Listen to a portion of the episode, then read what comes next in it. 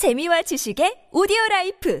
팟빵 안녕하세요. 군사돋보기입니다. 최근 우크라이나 전역을 공격해대던 러시아군의 미사일 공격이 급격히 약화되기 시작했다는 기쁜 소식이 들리고 있습니다. 여러 OSINT 정보통들의 보도를 종합해볼 때 러시아군은 짧게는 3일 사이, 길게는 일주일에 한 번 다양한 미사일 공격을 우크라이나 전역에 퍼부어 왔는데요. 이로 인해 정작 우크라이나군은 피해가 없었지만 전쟁과 아무 상관이 없는 일상을 살아가던 이들이 큰 피해를 입었고 러시아는 우크라이나의 저항 의지를 꺾어놓는다는 허무맹랑한 명목 아래 아무리 오랜 세월이 지나도 씻을 수 없는 전쟁 범죄들을 근 1년간 천문학적인 규모로 벌여왔습니다. 그러나 드디어 러시아군의 미사일 공격이 끝을 보이고 있습니다. 2023년 1월 한 달간 러시아 미사일 공격은 두 번밖에 실시되지 않았고 미사일 발사 수량마저 100발 정도였던 것이 50발 정도로 절반이나 줄어들었는데요. 심지어 앞으로는 더 이상 러시아군의 미사일 공격이 이어진다 해도 우크라이나에 더 이상 피해를 주기 쉽지 않을 것이라는 전망마저 나오고 있습니다. 왜일까요? 가장 빠른 위스키 정보 공유 플랫폼 데일리 드링크와 함께합니다. 전문가는 아니지만 해당 분야의 정보를 조사 정리했습니다. 본의 아니게 틀린 부분이 있을 수 있다는 점 양해해 주시면 감사하겠습니다. 현재 러시아군의 미사일 공격은 한번에 발사되는 수량이 크게 줄어들면서 대부분의 미사일이 우크라이나군의 방공 시스템과 요격 무기 체계들에 의해 격추되고 있어 더 이상 우크라이나를 위협하기 어려워지고 있습니다. 게다가 미국에서 곧 패트리어트 PAC3 방공 시스템을 지원하고 얼마 전 말씀드린 것처럼 이탈리아에서는 세계 최강의 방공 시스템으로 여겨지는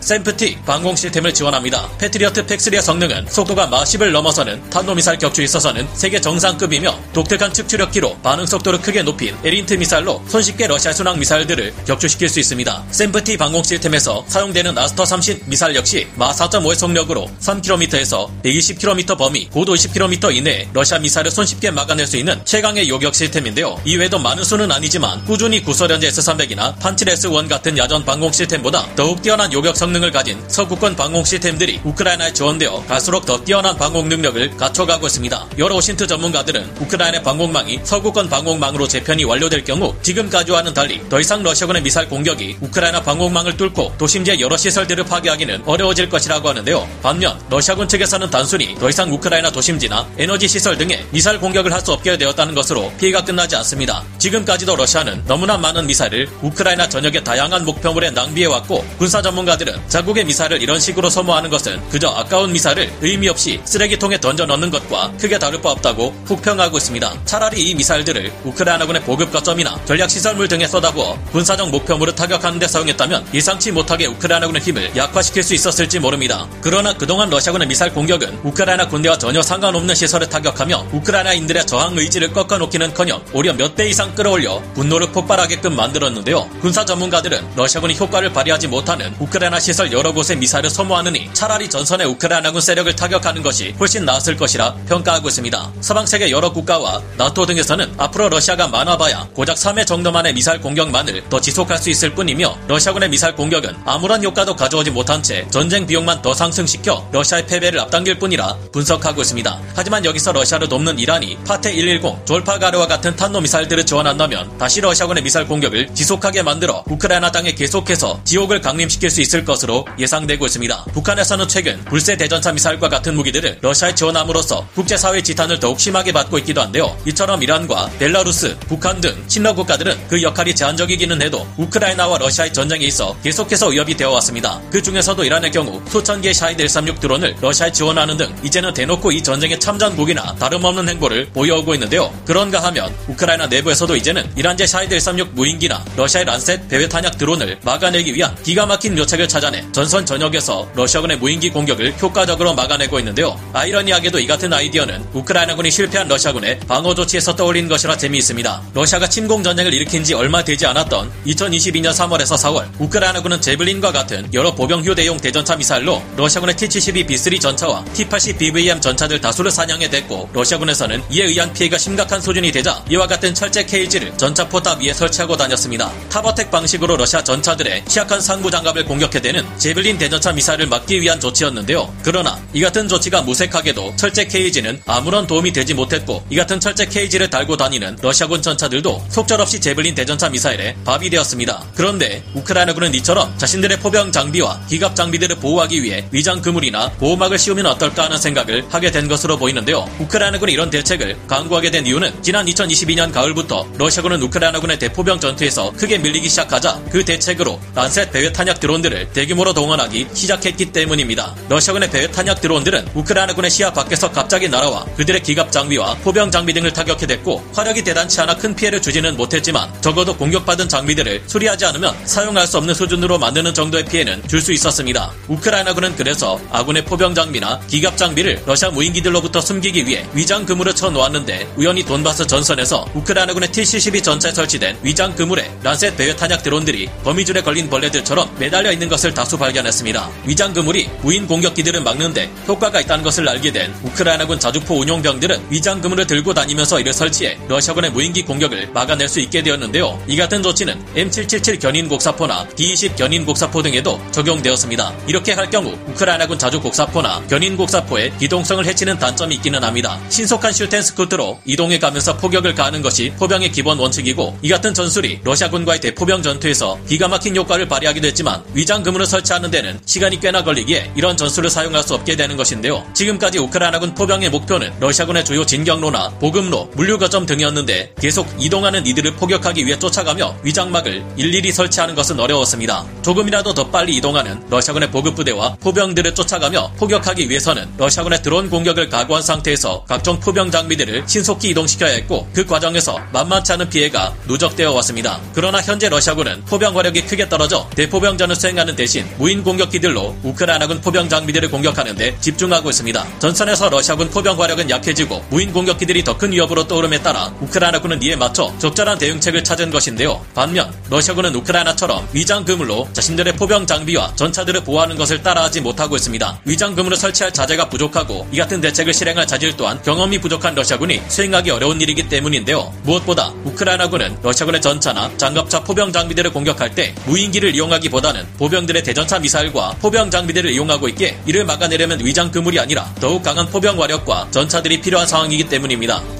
재미있는 점은 우크라이나군 또한 여러 가지 유형의 드론으로 러시아군을 공격해 큰 피해를 주고 있다는 것인데요.